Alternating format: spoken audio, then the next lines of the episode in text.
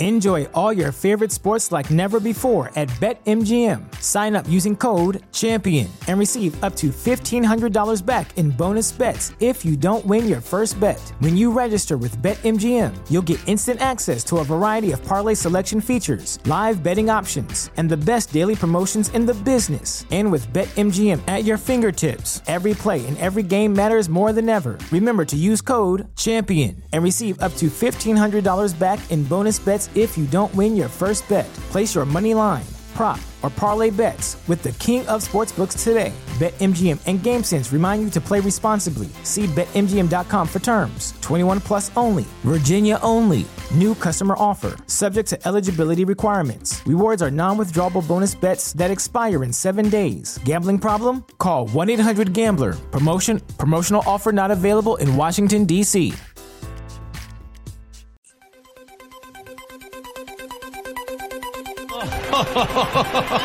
Who would be a Wolves fan, eh? On goes ball. People might yet win it here for Wolves. In the shot. What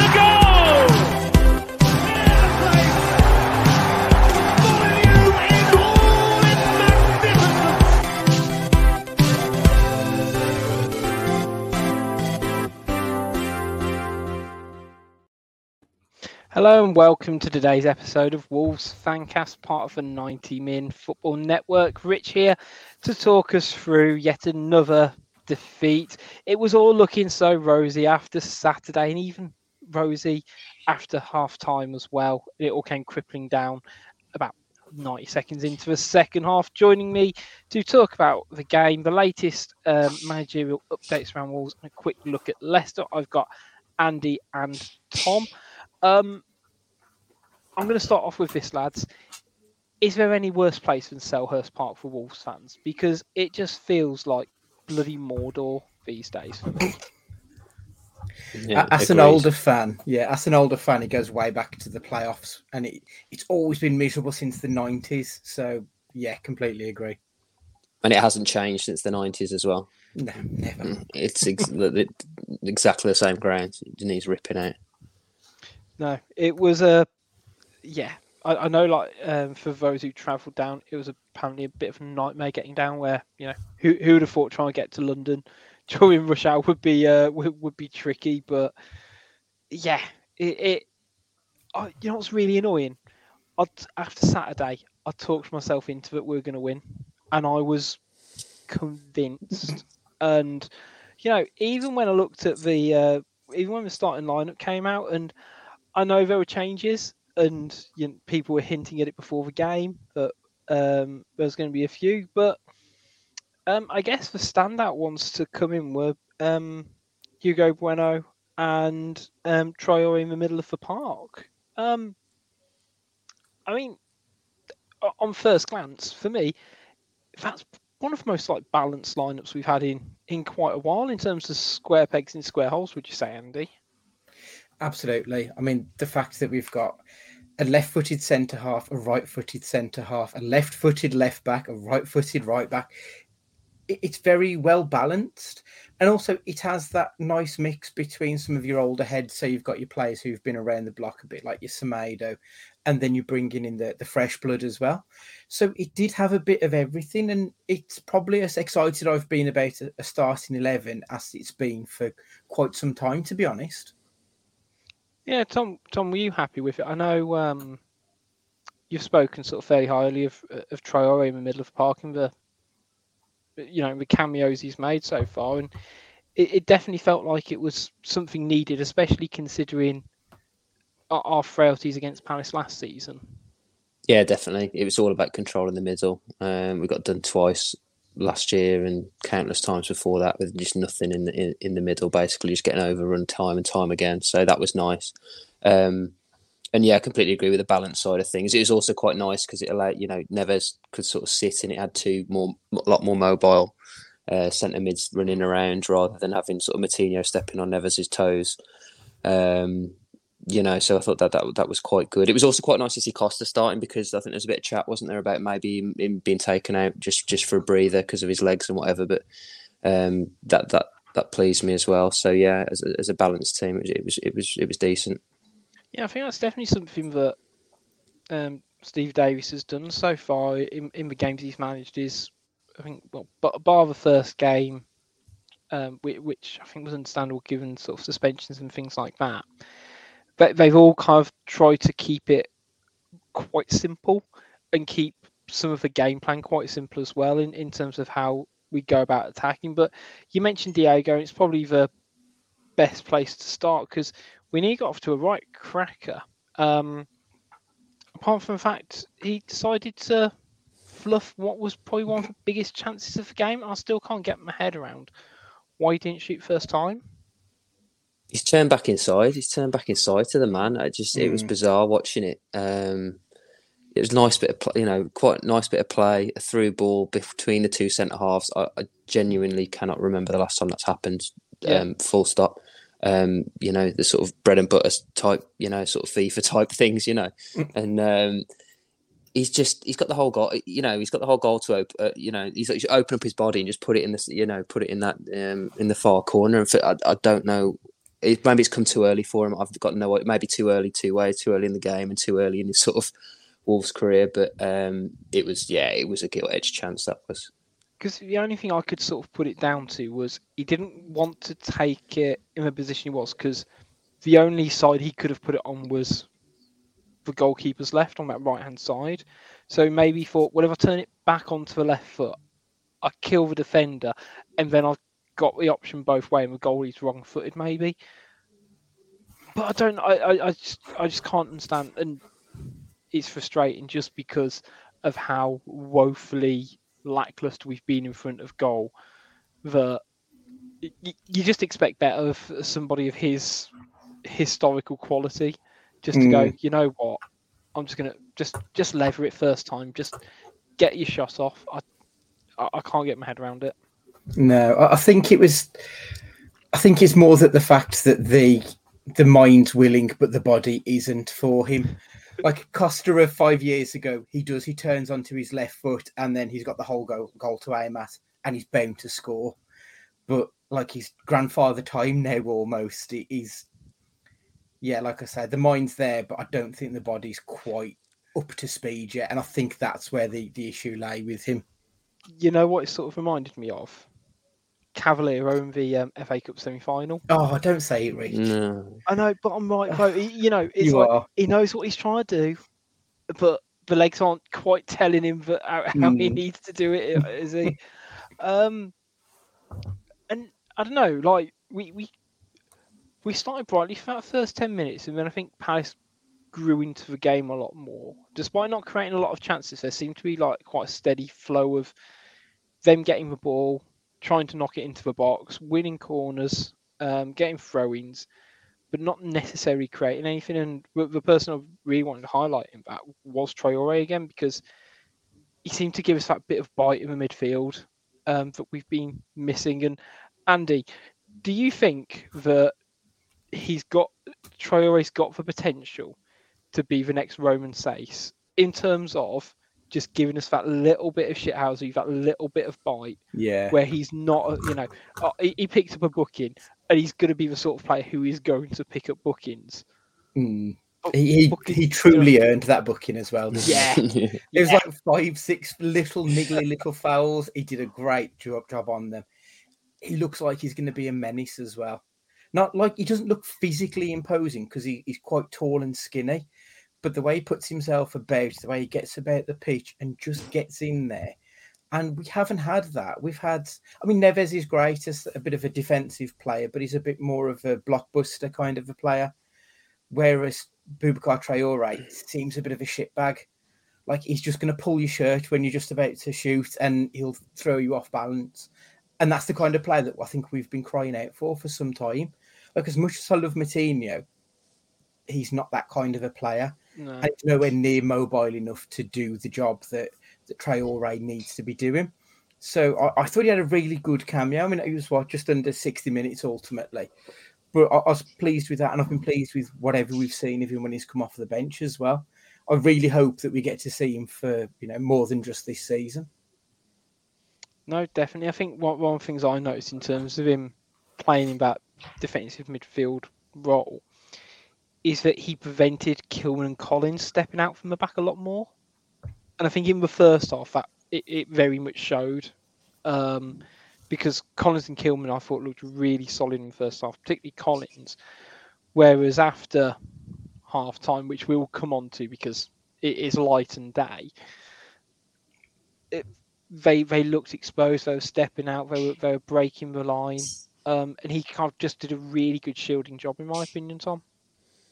I think the word I was used just energy. He was just energetic. He was everywhere. He um, he got back really, really well in, in, into position. But the one thing I like the most is he engaged so early. I mean, Yeah, we were talking about it when we first signed him. We were looking at his pressing metrics. He, he engaged as, as high up the pitch as he could. To be fair, um, he wouldn't let him turn. I think, you know, our, our, our biggest problem is basically midfielders just running at us, and, and unfortunately, you know, like I say, you know, as much as we love Moutinho, he's not got the legs. They'll knock it around him, and, and, they're gone. So he'll bring him down, or he'll just give a, a crafty little foul away. But um, Troyo didn't give him the chance, whether it be whether it be legal or, or not legal. He just didn't give him a chance to turn and run at us, um, which uh, yeah, I, I agree gave a bit more um, protection and and, and allowed um, Collins and Kilman a bit of an easier ride. To be to be honest, so uh, yeah, I was really impressed. I was really impressed, and hopefully he's a mainstay now. yeah. Um, Sean uh, Chrome YouTube comments has sort of stolen my next line, which I'm slightly annoyed about. But I'll let you have it, Sean. Um, you know, he says, "I love for real Traore. He's better than Dendoncker." I'm not going to say he's better than Dendoncker, but I'm, we're judging this on 60 minutes, right?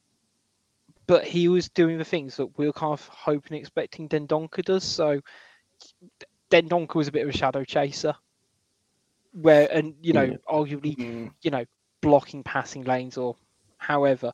Whereas Troy seems to say he engages, he's he's snapping at heels in a in a different way, and it, it really shows, um, in my opinion. But let's talk about the goal because we can focus a lot on the second half and the fact we lost. But that's been that's one of the most enjoyable Wolves goals I've seen in a long time. Um, like it was just it was just old fashioned. It, it in- terms of everything about it, I think it was a seven pass, nine pass move or something like that. We just broke broke from one end to the other. Winger doesn't track Bueno, who puts in one of the best balls I've seen from a Wolves player in modern era. Into that Barry Douglas esque, you could say. um, Yeah. and then Traore just doing what you should be doing as a winger, and it, it, it it's very football basics is how I'd describe it, and I don't mean that as a disservice to anybody, but it is simple, effective football, but and it's just making sure you're doing the basics, and that seems to be like what Steve Davis is trying to drill into them, and I I just really enjoyed it. Um, So it Yeah. was a simple, a simple goal, but it was, a, I think, it was a real quality goal as well. I think it was a really good footballing goal. They had the bravery to, to break the press. There was a couple of really nice passes. The switch over was was, was excellent. Um, Bueno's run was brilliant, and and yeah, you're absolutely right. What a cross and men in the box. Yeah. like men in the box. Like you said, that's a basic thing, or Mhm. basic thing that we haven't been doing for, for nearly two years. Um, and it and it paid. Um, good. header, Yeah, I mean, like, has, has a Traore ever scored a header before? Like full stop. I know he scored one for Wolves, but I don't think he's ever scored a header before. So yeah, fair play to him for that. Um, and yeah, you know, it, I, I, I do like like Nouri, but that'd have probably been about a three or four step over job, and then get you know getting as close to the box as he could before he even thought about crossing it in. So it was nice to see a nice early whipped cross of, of real quality. Exactly. I can't imagine either of the other two left backs at the squad doing what he did, uh, Bueno did, and I, that that's a personnel thing. But we'd be screaming at Aït-Nouri to, you know, do that. And I, again, I can't remember the last time I saw him deliver a, a, solid crossing, let alone one of that quality. And I know that's what someone like um, Hugo brings to a team. And you know, we let, let's just talk about his performance in general because I thought for someone who's making his full league debut, similar to Troy, just did not look a step out of place whatsoever. Um, I mean, Andy, just It, it's as good a debut as you're ever going to see from anybody at any I- level, let alone a child i- making ironic, his debut in the I was going to say, ironically, probably as good as a debut as Aït-Nouri had against Crystal Palace um, way, Yeah. way back when, I guess, isn't it? It, yeah, it is, isn't it? But it, it was fantastic. He played with such a level of maturity, and ultimately, I know that the second goal, uh, no, sorry, the first goal did come from his side, but let's be honest, he wasn't the only person to be blamed in, in that scenario. But I thought he was fantastic throughout the game. He got up and down the flank, like his energy levels were incredible, especially when I know we'll come on to the second half, but you could see that the energy levels of a lot of other players dipped massively in that second half. Whereas I feel like he was the only one who kept up that throughout the 90 minutes. I thought he was genuinely excellent. I, I don't think it's hyperbole to say that he was our man of the match. I don't think it was even close, if I'm perfectly honest. I thought he was exceptional. Yeah, I, would have had him down as man of the match for. Uh, if it wasn't for Zaha's second half, and mm-hmm. really, I think he's a clear man of the match. To be honest. Yeah, I agree. I agree. He was brilliant. He was really, really good. And he's not. He's not a big guy either, and he didn't didn't let that bother him. And um, you know, Palace is sort of three behind the striker, or you could even say front four. Uh, you know, sort of feared for that. You know, you know, by fullbacks because they yeah, they're so direct and, and, and tricky, fast, skillful. But you know, I, I, think he maybe got done once or twice, but that, but that's it. And and even then, I think he recovered really, really well. So um, yeah, fantastic, brilliant. Yeah, I, I said like best debut I've seen in a, in a shirt for um, a, a, long time. It's gonna be it's gonna be interesting to see. I think going forwards how he competes for a, a space because I know Aït-Nouri was ill, but he's been really poor this season. Aït-Nouri. Um, you could argue Johnny's not necessarily lit the world light, but I think he's going to have a chance at right back after yesterday as well. Mm-hmm. And mm-hmm. you know, I think that kind of nicely. I was going to say it nicely drags into the second half. Apart from, you know, we had a chance to make it 2 0 right then with, again, what would have been a sublime free kick um, from Ruben Neves, which I think kind of bent time and space to get around that wall um, and to, to, you know, hit the post from it was a it was almost a miracle in itself. But the breakaway to get into that position anyway was still something that I've I've not seen us do in a while, and that's partly because we've not been playing Traore as much through injury or form. But we just seem we in that first half when we had the chances to break, we seem to look a lot more clinical than we mm. have done um, the last six weeks. I think it helped that when we, we were able to break, we felt like we broke as a team Whereas yeah. under Bruno Lage, it was very much one player would make a breakaway and they'd try and hit them that way. Which, when you've got one player up against the opposition, it's not going to work. But this time it was two, three, four players joining the breakaway, and it made such a difference. It actually gave players options to pass. Like it, like it sounds so basic to think to give your players an option, but we just hadn't been doing it for so long. So it was fantastic to see. And yeah, things didn't go the way we wanted to it ultimately. But I do think that that first half did offer quite a lot of positives. Yeah, I agree completely. Yeah. I think if I remember right, I think the one where Troy got taken down, he he could have maybe should have slipped Podence because Podence was yeah. right next to him at, at, the time, you know. So yeah, I think to be honest, I've been saying this for for ages. This team's been a counter attacking team for for what five years, six years, yeah. something like that. I can't remember. Mm. You know, is it even even in the championship under Nuno? It's not like we you know, past teams to death. I still think we were best on the fast counter counter attacking, and we, and we have done so. Um, I think it just suits the players that we've got, and and you know, I mean, we'll talk about philosophies and managers in a bit, but um, yeah, I still think this team looks looks at its best when it's counter attacking. Yeah, um, completely agree. I think it.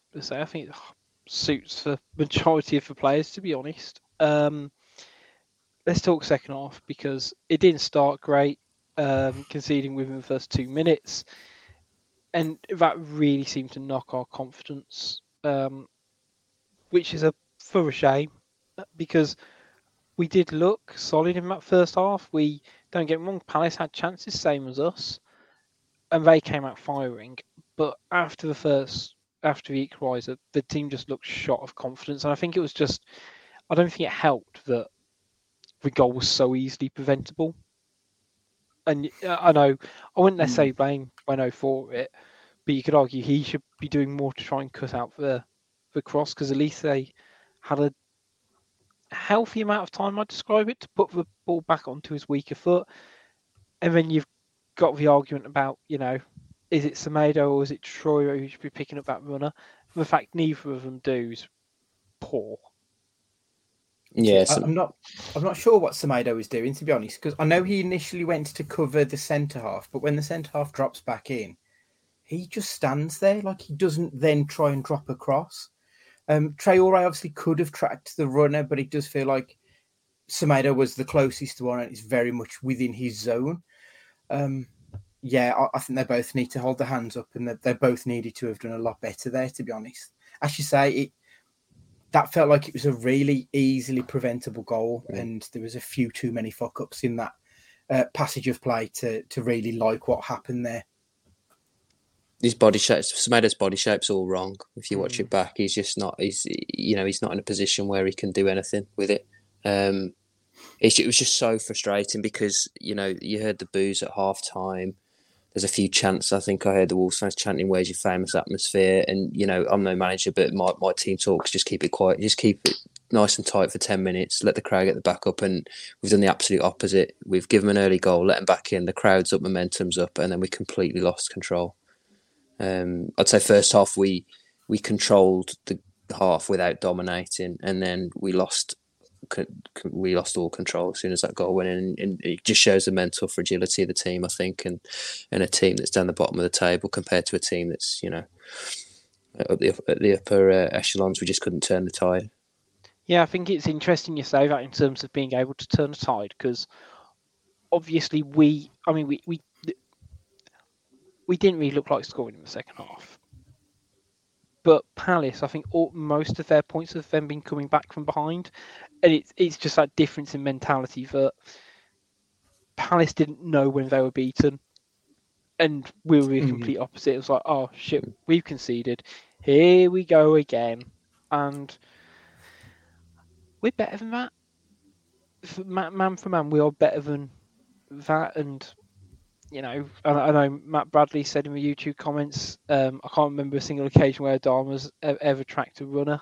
Um, it's you know, f- fair enough, but I think with um, 'cause I think it was the other trial Traore, uh, Boubacar Traore, who was the one who potentially could have caught up with Eze, and maybe that's the difference between a good midfielder and a, a, a top class one or a more mature one Mm. because I, I, I remember I can't remember who it was against off the top of my head now, but Ruben Neves tracking someone back right back to a six yard box earlier this season. It might have been against Southampton. And I'm not saying if Ruben Neves was, was there, he'd have prevented that goal. But it is just those little fine margins. And you say it, it was so easily preventable. Um, and we just seem to have lost. We, we just seem to lo- lose our way a bit, and it there, there was justifiable reasons for it. Um, but I think after the 60th minute, where or 58th minute, if we're going to be precise, um, 56th even, um, Wolves make a triple substitution. They bring on Guedes, Hodge, and Moutinho for uh, the two Traores and Nunes. And and Davis came out afterwards, just like, look, all three of them are carrying knocks. Well, no, um, Nunes um, it nearly injured, like nearly got his head taken off by Simon the first half. Hmm. Traore seems to be constantly carrying niggles at the moment, and Traore's building his way up for Premier League fitness.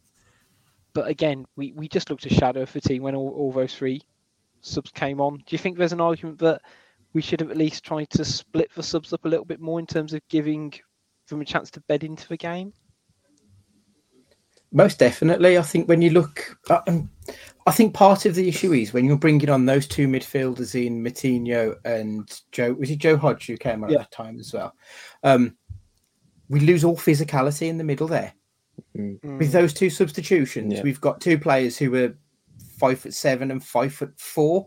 Like, no offense to short people, but when you're up against the people who are like who look like they do at Crystal Palace, who are big burly bastards, they are going to run through you every chance they get, and that's exactly what they did. We looked like we'd lost the fitness battle, and we looked like we were losing the physicality battle, and those substitutions just killed us. Like the Adama threat as well. You know, we know what he's like when he gets in the final third. He's he's he's not great, but teams are still scared of him, and they won't push up as high when he's playing. They just won't because you know you, you're going to get embarrassed. So you you know you're allowing Palace to play ten yards further up the pitch. I know he said he had to make the changes, and, and, and, and it probably says more about our bloody fitness and medical team than anything else that people just can't get through a bloody game, or they can't get through two mm. games in, you know, in, in a space of amount of days. I mean, it sums it up for me that Costa and Costa's come from having no minutes in what nine months, yet he mm. can still get through games more than than half of this team. And and it's not it's not through because he doesn't run because he was running last night. He was he was closing down, and I was almost saying to myself, "I'll just stop doing that, mate, because you're going to be off in no time. You're not going to be blown out your ass." But we can't get Hwang's always injured. Fullbacks can't stay fit for longer than five minutes, or they can't get through ninety minutes. Uh, the midfielders are always on rotation because they can't do it. I don't know what the hell's going on, but it's it's a massive issue because it's costing us points. I'm Yeah. not saying that, that that necessarily we'd have won last night or, or got a point without those subs, but it, it definitely didn't help. But Um, and if they needed, they needed to, they also talk about the red zone, don't they? If they needed to be made, they needed to be made. But that, that Mm. there's a bigger issue there for me. yeah, it's been since game one of the season against Leeds. Mm. Like we had a Yeah. complete drop off, didn't we? Uh, uh, uh, uh, sort of 60, 70 minutes, and it's so, it is worrying because it goes back to like the fundamental basics that you need to be able to get through a 90 minute football match. And too many of our players aren't able to do it on a on a regular basis. You look at the likes of Aït-Nouri, and no, I know he had he, he was unwell, um, which is why Bueno was arguably starting. But he struggles to play two, three games in a week, and Mm. that's on at the start of their career. Mm. And Yeah, ju- it- it's it- appalling, just a isn't it? if you look, I don't think like we've got three fullbacks at the club, all of which are, you know, early to late twenties. They're in the prime of their career. I think is Semedo twenty nine, I believe, or it might even be early thirties. Uh, either way, they should be able to get through these games. But we haven't had a run this season where we've had two of them playing consistently and playing consistently well. There's always at least one of them getting subbed off for whatever reason, and it's it's worrying. It really is a worrying stat. I think the only players who haven't, you know, have completed the 90 minutes have been Kilman and whoever is accompanying Kilman in, in central defence. Everyone else seems liable to get taken off at any point. Yeah. And it seems to be a fitness issue above all else. I like, what the fuck were they doing during the summer if they weren't doing all of the, the laps that they needed to be doing to get fit for a Premier League season? And the fact they've got a World Cup in the middle of it, like Yeah. you don't need to be fit to do the whole year, get to the World Cup, then go again, reassess it. But I just I don't understand what the fuck they've been doing for the last God knows how many months. It's, it's You made, you, you made the really point about you made the point about Bueno as well. I mean, he was racing Mm. down that touchline. I, I remember one right in the last minute. All game he was doing that, and he, you know, he- the, the under twenty three seems to be playing like you know two times a week. It's you know, yeah, okay, he's young and stuff, but yeah, Aït-Nouri's young and he can't you can't get through ninety minutes. He's always going off a cramp on about eighty five. Mm. Um, I just, you know, Brennan probably hasn't been training with the first team, so I don't know what the hell they're doing. Like you said, fitness wise, it's a joke. And they've been practicing bloody shooting. We know that much, so I don't know what the hell they're doing. No. It, it, it, it's so worrying. And again, the second goal, uh, you know, it just felt easily preventable. I know, like Zaha had sort of grew into the game a lot more. Um, but again, just like silly things like I don't. Semedo should have been doing better. You could argue Kilman's got himself in the in a bit of a tough position as well, and it just it just felt as opposed to the first goal, it just look we just looked so exposed, um, and yeah, it, it it is frustrating, um, because again we've then struggle to get chances apart from you know in the dying minutes where Nathan Collins almost uh, nabs one in with. I think he, he was very much saved by the offside flag uh, because if, if Guedes wasn't inexplicably half a yard offside, despite having the full line of sight of five Crystal Palace players, like, I mean that that that goes down like a miss of the season if if that's not flagged for offside. Yeah, it was, it was an embarrassing. That's on like your um your Danny Baker's collections come Christmas time, isn't it? Yeah. It was a shocker that was. I yelped, and the missus, you know, wife came in and wondered what the hell was going on. I, I don't know what noise I made. It was the most bizarre noise in the world. I just couldn't believe what I was, what I was seeing. I mean, it was a great run. He did it Oh, yeah. right in terms of you Mhm. know because he played like cause he na- he nabbed the ball. I think it was the halfway line, carried it forward, sprayed a pass out to the left. I think it was initially, and then kind of continued on his run. It's like great, but yeah, that yeah again. I think I just about managed to justify by Guedes being really poor yet again, um, and and say just just the fundamental basics of you know just just looking down the line. Um, but I was to say we, we mentioned about Diego Costa. Was it a bit of a joy to see him um, riling up um, Andersen and um, get, get, giving a bit of the Diego Costa we've all come to, I was going to say, know and love. Yeah, I was, I was, I was quite, I thought, I was impressed I, I, with with his all round sort of play. To be honest, I know he missed that chance, but um, yeah, his physicality he held the ball up pretty well, um, and yeah, those little bits and pieces are just a bit of added entertainment. To be honest, because we haven't got much to be entertained with, so at least that's providing something. Um, so yeah, yeah, it, it, it's decent. As I say, I, I don't, I don't, I don't think we can be relying on him to be you know, the answer to our goal scoring prayers or whatever. But um, I'm enjoying watching him play for us. I was going to say, he's, he's a step up from Hwang. Because, let's be honest, that's the alternative. And when I don't even remember Hwang touching the ball when he came on, I'll be honest. He probably did at some point, but who knows? Like Yeah. he's just an enigma, isn't he, uh, Hwang? Yeah. And again, like there, there, there was a there was a couple of half chances. and the ball broke to Hodge in the middle of the box, but again, I don't think there was any point where I was like, we we're gonna score, we're gonna get this equaliser. Um, and again, it just goes, you know, into the collection, um, as it were these days. Let's have a quick look at the table um, before we kind of discuss the future, as it were.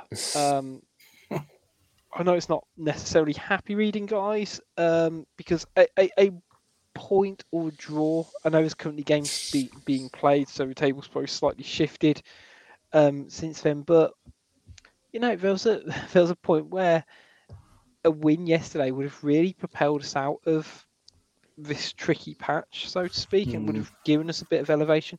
Even a point would have just given us that bit more breathing space. Um, and it's so it's so frustrating because yesterday's game wasn't, you know, w- was a game we could have got points from. I don't necessarily think we deserve to win on the balance of play. Um, I do think Palace, you know, more than deserved something out of the game. But that's the sort of game you need to shut out a point from. And that's Yeah. It is if you want to survive in the Premier League, you need to be looking at matches against these teams in and around where we expect to be at the end of the season, and we've got to be targeting them for points. Um, and we, I mean, we got that goal ahead, but we never really challenged them. Even in the first half, when we were having better positions and, and doing well, I don't feel we ever really tested Guaita. And then in the second half, No. we just didn't test him at all. So I think you are right on the balance of play. If I was a Palace fan, I would be furious if I didn't come away with three points there. Um, and, and looking at that table, I've just looked. Southampton have won their game tonight, so we're we've dropped back into the bottom three now. You are right; it would have just made a world of difference to have picked up at least the point. It would have had us up at like fifteenth, maybe, and all of a sudden you're looking the other way rather than behind you still. Yeah, it's it's going to be a, I was going to say interesting to see how the landscape changes over the coming weeks, and hopefully uh, for the better, because we might have a new manager um, in charge before you know it. We're going to talk about um, Michael Beale um, and also having a quick look at the Leicester game right after a short break. Catch you in a second, guys. Enjoy all your favorite sports like never before at BetMGM. Sign up using code CHAMPION and receive up to $1,500 back in bonus bets if you don't win your first bet. When you register with BetMGM, you'll get instant access to a variety of parlay selection features, live betting options, and the best daily promotions in the business. And with BetMGM at your fingertips, every play and every game matters more than ever. Remember to use code CHAMPION and receive up to $1,500 back in bonus bets if you don't win your first bet. Place your money line, prop or parlay bets with the king of sportsbooks today. BetMGM and GameSense remind you to play responsibly. See BetMGM.com for terms. 21 plus only, Virginia only. New customer offer, subject to eligibility requirements. Rewards are non withdrawable bonus bets that expire in seven days. Gambling problem? Call 1 800 Gambler. Promotion, promotional offer not available in Washington, D.C.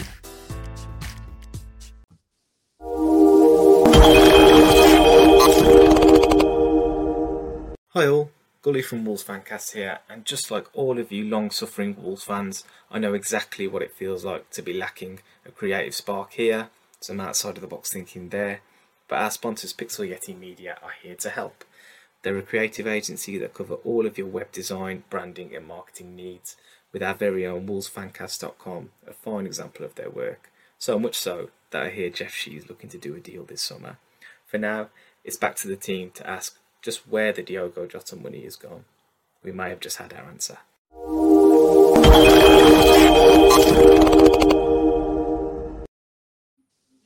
Hello, welcome back, everybody. Um, I guess we we've Wolves fans have hopefully managed to move on from the Nuno Santo rumours over the weekend, and now we have our what I hope is our prime target in sight because I don't think Steve Davis has done a bad job as caretaker manager, but I think a permanent solution is is sort of needed, and it's pretty much been confirmed that he is the number one choice for Wolves now after a couple of weeks of deliberations.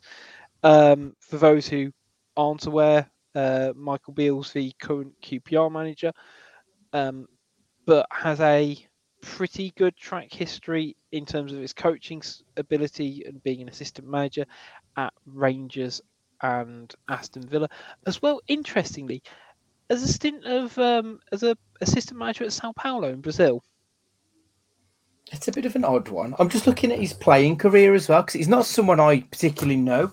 Uh, according to Wikipedia, which is always 100% accurate, um, he was at Charlton Athletic between 98 and 2001. Then he went to FC Twente for uh, 2001. And then with, he's got nothing up until 2017 when he went to Sao Paulo.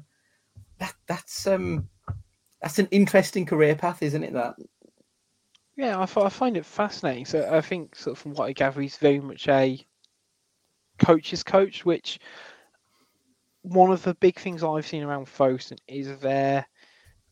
We've had it with Nuno and we had it with Bruno in terms of them being, I guess, much more coaches than managers in the sense that they're looking to improve players rather than necessarily hmm. just I need lots of money to bring in a fully finished player. Uh, you might argue that's Fosun on the cheap and everything, but I don't know. I think that there's a lot of merit in hiring someone like Michael Beale.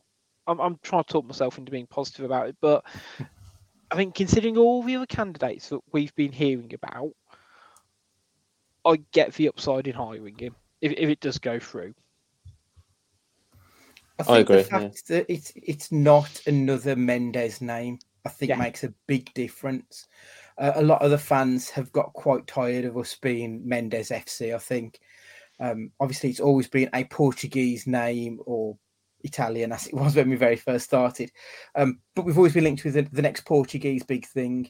So to go to a British-based British manager, it feels like a big departure from where they were going previously. So it does feel quite refreshing in those terms. The fact that we're looking at something else and maybe something different to what we've been sold previously. He's really, really highly regarded. If you just, Mm. you know, obviously when we first started getting links, you know, you'd have a little read around and stuff. And everyone, players, managers who he's worked for, it they speak incredibly highly of him. I think he sounds that he took all the training sessions um, at, at Villa and um, I think the bulk of them at Rangers as well. Rangers are desperate for him apparently to be their their next gaffer. Um, and I really like it when um, English um, players and, and, and managers go and, and, and try themselves and, and learn in a different in a different country. I Mm. think it, it- as as a, a race of people, we're very we seem very reluctant to do that, especially from a footballing sense. So I think it's really uh, refreshing when people do that, and Um, I think at the moment everyone's sort of in, you know, trying to get the new Potter, aren't they? And and, and I think he's the one that's been sort of, um, you know, spoken about in those in those terms. And I know Potter had obviously a really bizarre sort of career path as as well um, as, as as a manager. And I watched. I don't know if anyone caught the game tonight. I mean, I only only caught. I'm not going to say I've been watching much of QPR, but um, I mean, I watched I watched the game before before we came, on, or at least the first half. Um, and yeah, I was quite impressed. Three 0 in the end. Yeah, three I nil. yeah. Cardiff had a man sent off after about 18 minutes or something. It was a bit unfortunate, so he couldn't really take too much in. But in the, the bits that I watched, it was it was quite good. It's quite high intensity, high press, um, attacking fullbacks. Um, lots of men in the final third, which is uh, which was enlightening. Uh, I mean, Cardiff were god awful. They were absolutely terrible. They were terrible. Nothing's changed there from when, when we used to play them. But um, yeah, it looked um, it looked like a good good brand of football. Um, so yeah, we'll we'll we'll, we'll see. I'm I'm I'm all in now. After all the the, the, the the dross that we've been linked to recently, it's just nice. I think it's it's it's the best one, the best option we've got out there, to be honest. So um, let's do it. And like you say, it's a bit refreshing. It's a bit different from the norm, and, and, and we need something like that at the moment. Yeah, it doesn't feel hopefully too much of a panic move either. That right, it, it might be you know trying to apply you know fact to theory or theory to fact or whatever, but there there seems to be a lot of boxes that are being ticked in the fact that you know he he will still fit into the Wolves template and project in terms of the players that we have and being able to help develop them but hopefully bring in something new because you could argue it has got a little stale under you know being on the Mendes conveyor belt. It's Mm. meant that it's been the wheels only been going kind of in one motion, and hopefully this will give us the opportunity, and it'll be it'll be interesting to see because obviously Rob Edwards, what, this time last week was it, had an interview for a coach's job, and I don't know, I, I'd be in- intrigued to see if that's something that then gets followed through under Michael Beale because the, the only downside I can see around um, hiring Beale is his lack of head coach experience. But you look at how well he's done with QPR so far this season, and no, nothing I don't think you can discredit him. And you know, Br- Bruno hadn't had many head coach jobs before he uh, he, he joined Wolves, I suppose. Mm, it's very true. I mean, did Q did QPR go back top of the league tonight with that win? Yeah, I or, or at so. least they're on joint same points as top of the league. It's fantastic. He's been there four, five months, Yeah. four months, I think, since June. So to turn around QPR, who have always been a lower mid-table championship team for as long as I can remember, to put them into a position that they're in now is incredible, especially in a league that is an absolute basket case like the championship. Oh, it's mental. It is. Uh, He's done a really good job of getting some consistency there. He's lost four games in 15 in a Hmm. competitive league. That, that's a great record. Have you seen the top of that league? It's so surreal. Oh. So like Burnley Yeah. have played. I looked at this. So Burnley played 14 before tonight. I don't know how they got on tonight. Burnley, I think, was second or, or maybe third, but they've played 14 games. They've just won. They've won six games out of 14. And Blackburn, who were top before tonight, have played 16 and lost seven of them, Yeah, it's mental. which is just it's just absolutely uh, uh, b- Yeah. bizarre, just bizarre. There's two teams who've lost more games, or at least before tonight's games. It was Hull, who were in 21st, and Huddersfield, who were in 23rd. They both the only two teams who've lost more games than the team who were top of the league this morning. Yeah. I, I, I do dread if we ever get relegated and having to go back to that league because it's it's always a nightmare and it looks like things haven't changed to be perfectly honest. yeah, it, it- it is bonkers, and the fact that it, it, it I was going to say it's competitive. I, I, I don't know whether you say it's competitive, if the quality is good or bad, but just everyone seems to be on about level footing, which is why you've got teams who will lose. You know, two teams can lose six games after you know a third of the season. Could be miles apart in the table. It Mm. is an absolutely bonkers division, and, and you know, frankly, it's a nightmare for a lot of teams to get out of. Um, but you know, credit where credit's due because QPR aren't exactly a big spender anymore. So he's Mhm. obviously had to coach these players and be a bit savvier in terms of what he's getting out of them, and to to be in the position that they're in with the likes of, you know, some of those other teams who are pushing pushing back. Um, I think it's definitely credit where credit's due. Um, it'll be interesting to see if Wolves can get a deal done before the game against uh, Leicester on Saturday, um, and whether Sunday. you know, is it Sunday? Oh, yeah, Sunday, Sunday gives an extra day. Yeah, yeah. crikey. Um, or whether we kind of it's one of those where he's announced, and you know they have the unveiling before the game, but it's it's Davis in charge sort of thing. It'll be uh, be interesting to see if we actually get anything done, or knowing Wolves, we managed to completely fudge it up anyway, and we'll go we'll go back to Pedro Martins or wherever. But in terms of um, the Leicester game, I mean they're obviously in no great shakes themselves. Do you think it's going to be similar to Forest? That it's going to be, you know, I was about to say something re- really, uh, really annoying to Andy here, where I was going to say like two bold men fighting over a comb. Um, but I feel that that, that that that will offend the bold community slash myself who was going that way myself. Um, but do you think that either team is going to be able to pull themselves out of the myriad of mediocrity, or do you think it's just going to be sort of two bad teams just slogging it out? It, it's going to end up like coming down to one moment of magic from either Neves or Maddison. I think. Yeah, yeah. Like if you look at the the rest of the team around it, there's not enough that's really producing anything. But when you look at Leicester, I mean, they concede a lot, but they also they've scored five out of those four games that you just put up on screen. Um, like they've got a, a half decent scoring record, and we don't seem to be able to score for shit. So.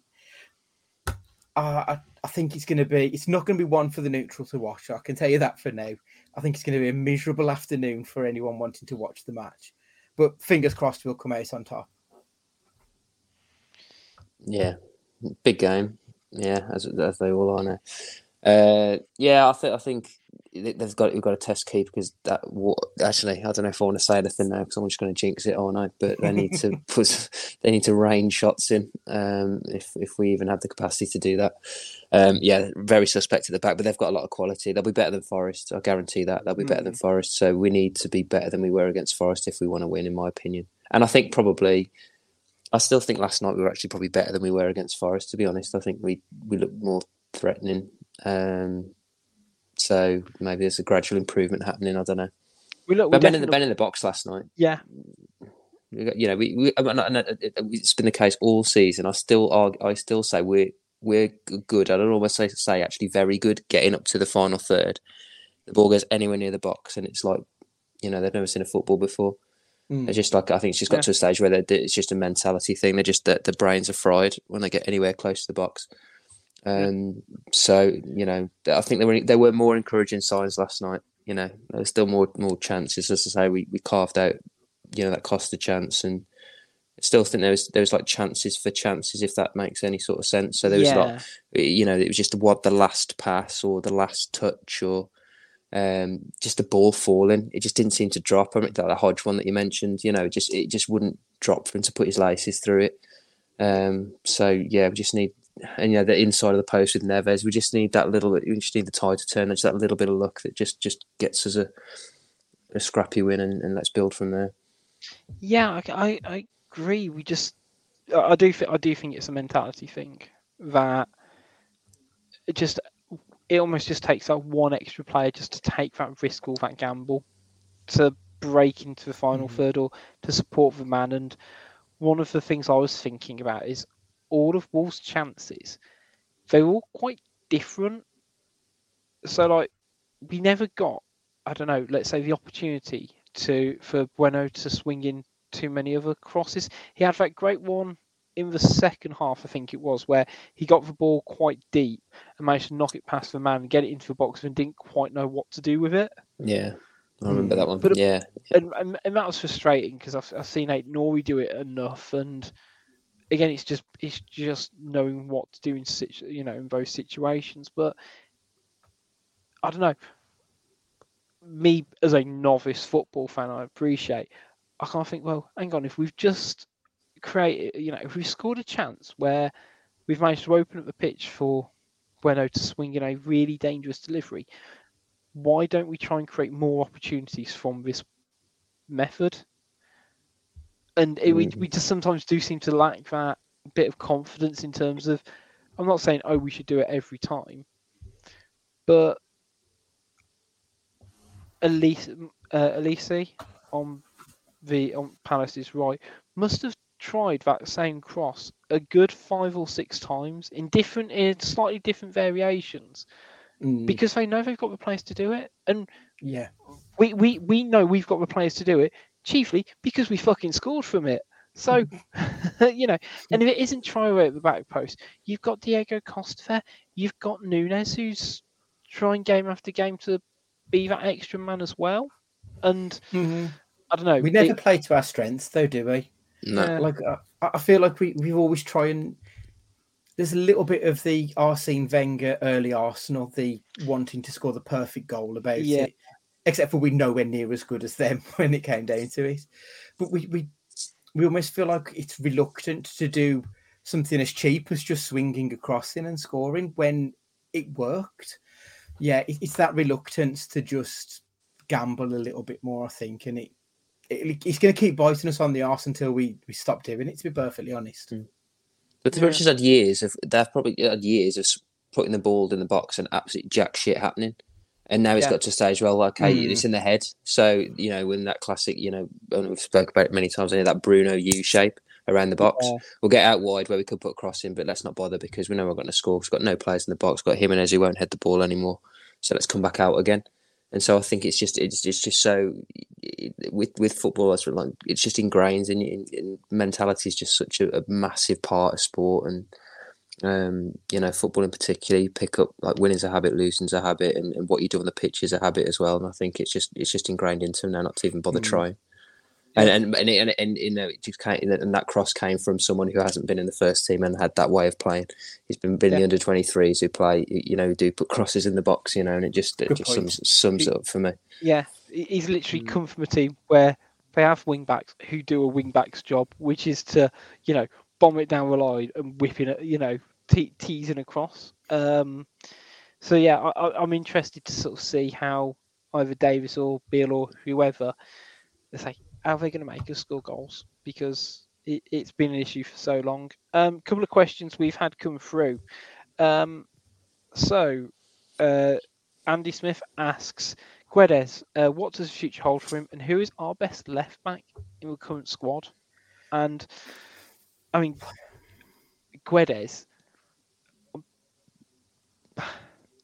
he needs to put his finger to- out his arse It- it's it's a I've, I've seen more from, question. I've seen more from Trincao. I, at this point, I don't think this is overreactionary. I'd rather spend that money on Trincao. yeah Yeah, yeah. It's- I, it's I Trink- said Trincao last Mark season, yeah, yeah. Mm. I, I, I thought Trincao at least showed glimpses of promise, whereas I haven't seen anything from Guedes to to really suggest that he's got anything at all about him. I mean, Stu keeps talking about how when he was at Valencia, he was uh, very, very. Um, his output was very good as a second striker, but we don't play that way. So really, what's the point in him being in around the team? As a left winger, he hasn't got a left foot.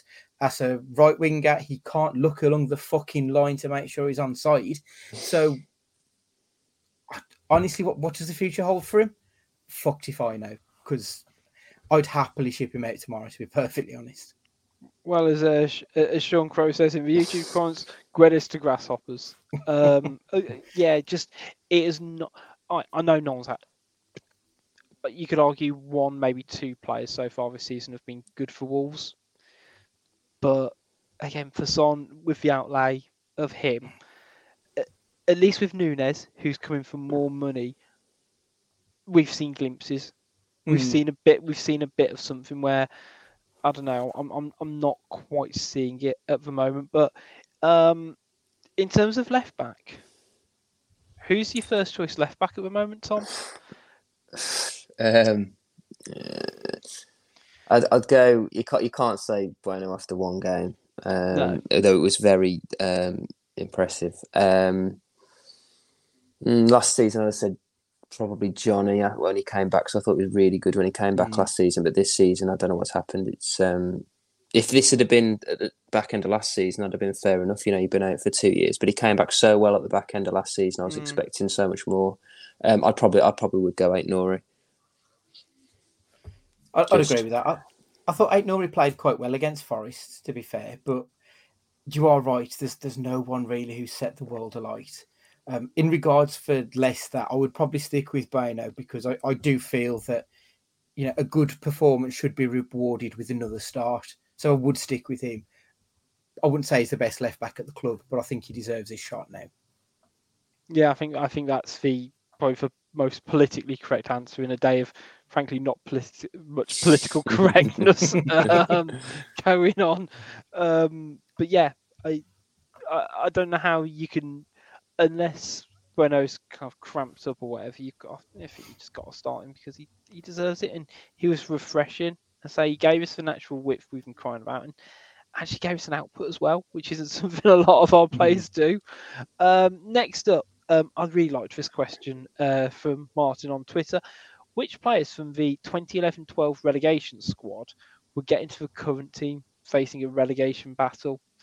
Um, Jarvis would walk into a team and Fletcher before his head's gone moment. Any others? Thought it was an Uh, interesting. Uh, thought it was an interesting one. Any any striker. So Yeah. Fletch, Fletcher or Doyle, and then yeah, probably Jarvis, but that's probably about it for me. Yeah, I think. I mean, Carl Fletcher. Uh, Carl Fletcher. I think a fucking dream. team.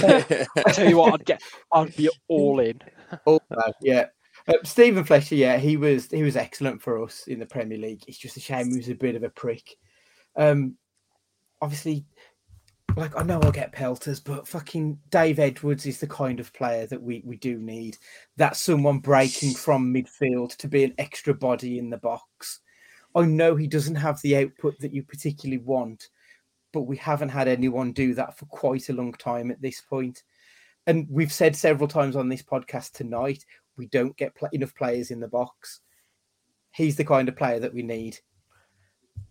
So, yeah, Dave Edwards. Nunes out. was Nunes out. ship off- Edwards in. Get rid of it. Get Yeah, rid of. Matheus Nunes now. yeah, I was trying to think. I was trying to think of literally anybody else, but no. Um, Fletcher, I think Fl- he, Fletcher did have a good knack of actually trying to create chances for himself as well, and would at least head a ball. You know, but bare minimum.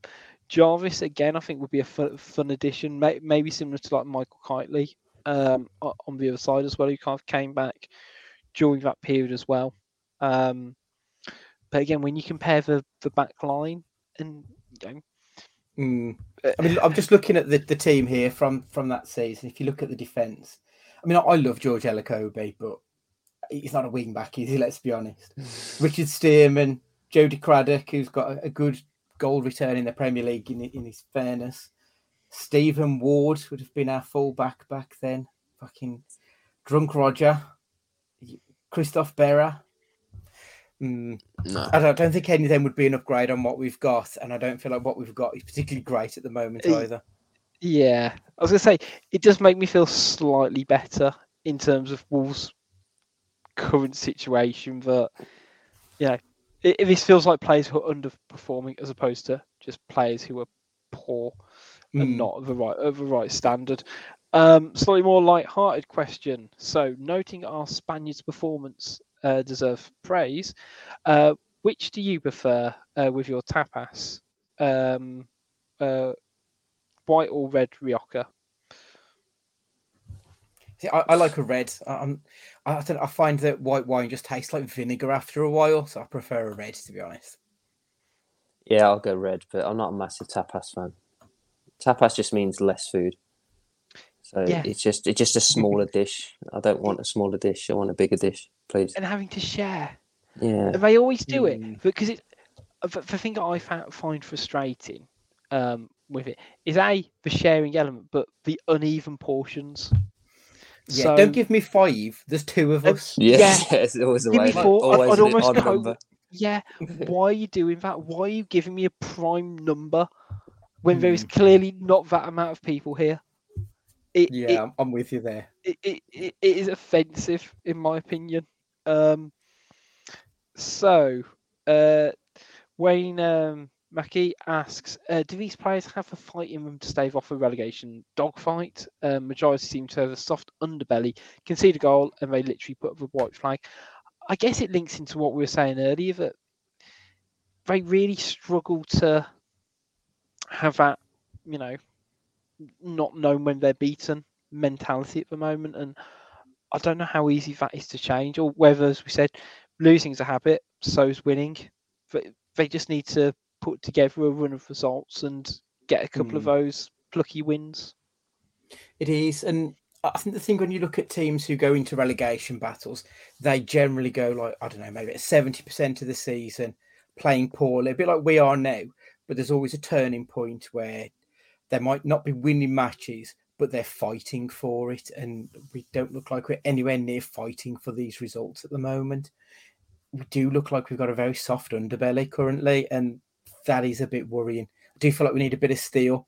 I'm hoping maybe Traore might be that catalyst to Mm. have a little bit more of a fight. I know it's pinning a lot of hopes on a young guy, but he does look like he's got the capability to give us a bit of a a bit of fire in our bellies. And same with someone like Costa. He may not give us a shitload of goals, but he's a bastard. And we do need that, I think. And it's about embedding those guys into our team and letting their bastardness seep into the other players, I think. Um, we'll get there. I think we'll get there. Yeah, I think I think I think the surrender's a bit harsh. I think if you look at the games that we've lost this season, I think even like even like City at home, they could have easily just like given it the Mm. ghost and they got whacked six seven or whatever. But to be honest, they did show a bit of fight, and that was in Delage, who they didn't have any time for clearly. Um, I'm not saying it's all it's all rosy at all, but I, I- still think last night, although I didn't feel confident we were going to get back in the game, I didn't feel like they gave up. I didn't think it was from lack of trying. I I think I think the effort was there. It was just, you know, the application. I think it's more with me like that. Are they sort of players in it? You know, would you want a player like I'm not picking him out, but would you like players like Podence in a relegation dogfight? Probably, probably not. He's not that type of player you want in that sort of scenario for me. Mm. Um, you want the gritty, like you say, the gritty people. You want the Costas. You know, the, from what we've seen of, of Traore, it's like Neves. He shows, you know, Mm. he's got quality, but he's got heart. You, you know, the mentality he gets about the pitch. Even you know, I wouldn't say so much uh, Kilman, but Collins looks like he's got a little bit of that about him. But again, it's early days there, so I don't know. We'll, we'll see. I'm still, I'm still, I'm a bit more optimistic after tonight's hopefully, hopefully developments, and that, that, that we'll see a bit of light at the end of the tunnel. I think, and, and you only have to look at what happened with Newcastle last season. I mean, that everyone written them off at much like much much later than this. Like I know they spent a little was- bit of money in January, but they were bottom by a mile, and they finished they they, they finished tenth or, or or ninth or something like that. Yeah. So it can change very quickly, yeah. And we, you know, we've got January to come. The World Cup's a reset, new manager, new ideas. We're going to have a, quite a few players that aren't going to go um, to the World Cup, so we can implement those ideas. Hopefully, get some bloody fitness into their legs, and and let's regroup and go again. So something that I, I only just thought about now, and it feels like some of these players haven't necessarily had the wake up call because we've not. We we like we used two one last night. We've had quite a couple of, uh, kind of quite close results. Only really against the likes of Man City and Chelsea were we really, you know, struggling. You know, really kind pegged back in terms of the number of goals. Do you think we almost needed a result, arguably under Lage, where we did get, you know, spanked four, five, for some of these players to really understand? Because the, the, the football's game of fine margins, and Wolves have been historically a team who play on those fine margins. So we've kind of rode the crest of the fine margins in a positive way, and now we're on the other end of it and struggling to pull our way out of it. And it just feels that some of these players need to grasp that. And I feel like I'm picking on him when I say Guedes just doesn't seem to like have that attitude, that fight. Whereas you know, the likes of Neves shows it. And uh, you know, you, uh, the, the the couple you mentioned, Tom, in terms of Neves and Collins, you know, doesn't doesn't surprise me. They've, they've both been captains and, and stuff like that. It just feels that Mm. we're struggling in that little bit of an area. Just that some of these players need to understand that you know losing isn't all right, and Mm. or I was going to say it sounds bad when I say it, you know there's 19 good teams in this division um, when you exclude Forest, but every game's losable. It doesn't kind of matter who you are necessarily. So we can kind of go, oh well, us losing to Palace isn't a new thing. It isn't an unexpected result. Neither's necessarily losing to Leeds um, or to West Ham. But as soon as you start justifying those as, uh, you know, as as things that can happen, the mentality's gone, and it sort of feels like we're kind of there at the moment, in my opinion. Hopefully, you say a new manager, you know, redraws the line, and um, yeah, we can hopefully have a better attitude. Last question we've got, um, and it, it's something that I think's been mentioned before, but um, we need to admit that these players aren't as good as we think we are. Um, the last thing we need is a tiki-taka. Um, it's these tiki-taka football players in a relegation scrap, as we kind of alluded to. I can't believe I'm saying this, but we need to get Sean Dyche in. Uh, that is from Hall Stew. I was going to say, right? No, he, it- spelled, he, spelled, the- he spelled stew wrong there, isn't he? Yeah, Yeah. I mean, I, I, I, I- I get what you're saying, but we also do need to still play football to get out of this. In a way, we, we, we mm-hmm. just we we need to be a lot. We just need to be a lot more decisive in playing good football. It's the way he says, "Oh, we, you know, we don't need tiki-taka type football players to do it." It's tough. We've got them now. What are we supposed to do? Yeah. They're, they're here. You're not going to replace eleven players in January. So tough shit. You got to make do. Yeah. So And l- let's not forget, Dyche got Burnley relegated last season. So realistically, why would we be looking at him? It- It's not for me. I'm sorry, but I I said it last time. Dyche isn't the man to get the best out of these players. He just isn't. Like we've got a team who don't play the way that he historically plays. He's not going to come in and get them all of a sudden to be this four-four fucking two team that we expect a Sean Dyche team to be. It just wouldn't happen he will just end up trying to play that way with a bunch of tiki taka players, and it would be even worse than it's been already. He's got no. He's got one striker. So four footies out the window instantly, and Yeah. he's just so you just forget it. forget it. It's, it ain't gonna work.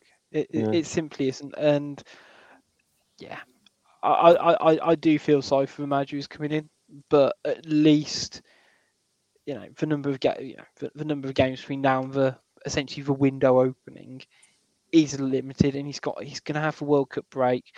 Not as many of our players are going to be there, and we'll have a chance to hopefully work on some of the chinks that have been so apparent in terms of fitness and goal scoring in piece recent weeks. Uh, that wraps it up for today's show.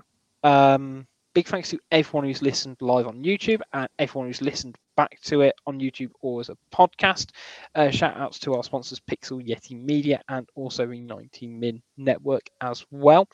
Um, make sure you follow Wolves Fancast for all your Wolves lols and trolls.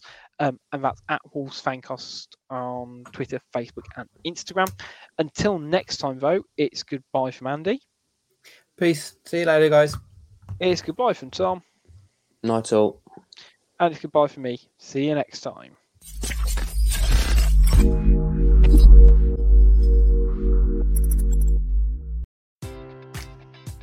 Enjoy all your favorite sports like never before at BetMGM. Sign up using code CHAMPION and receive up to $1,500 back in bonus bets if you don't win your first bet. When you register with BetMGM, you'll get instant access to a variety of parlay selection features, live betting options, and the best daily promotions in the business. And with BetMGM at your fingertips, every play and every game matters more than ever. Remember to use code CHAMPION and receive up to $1,500 back in bonus bets if you don't win your first bet. Place your money line, prop, or parlay bets with the king of sportsbooks today. BetMGM and GameSense remind you to play responsibly. See BetMGM.com for terms. 21 plus only, Virginia only. New customer offer, subject to eligibility requirements. Rewards are non withdrawable bonus bets that expire in seven days. Gambling problem? Call 1 800 Gambler. Promotion, promotional offer not available in Washington, D.C.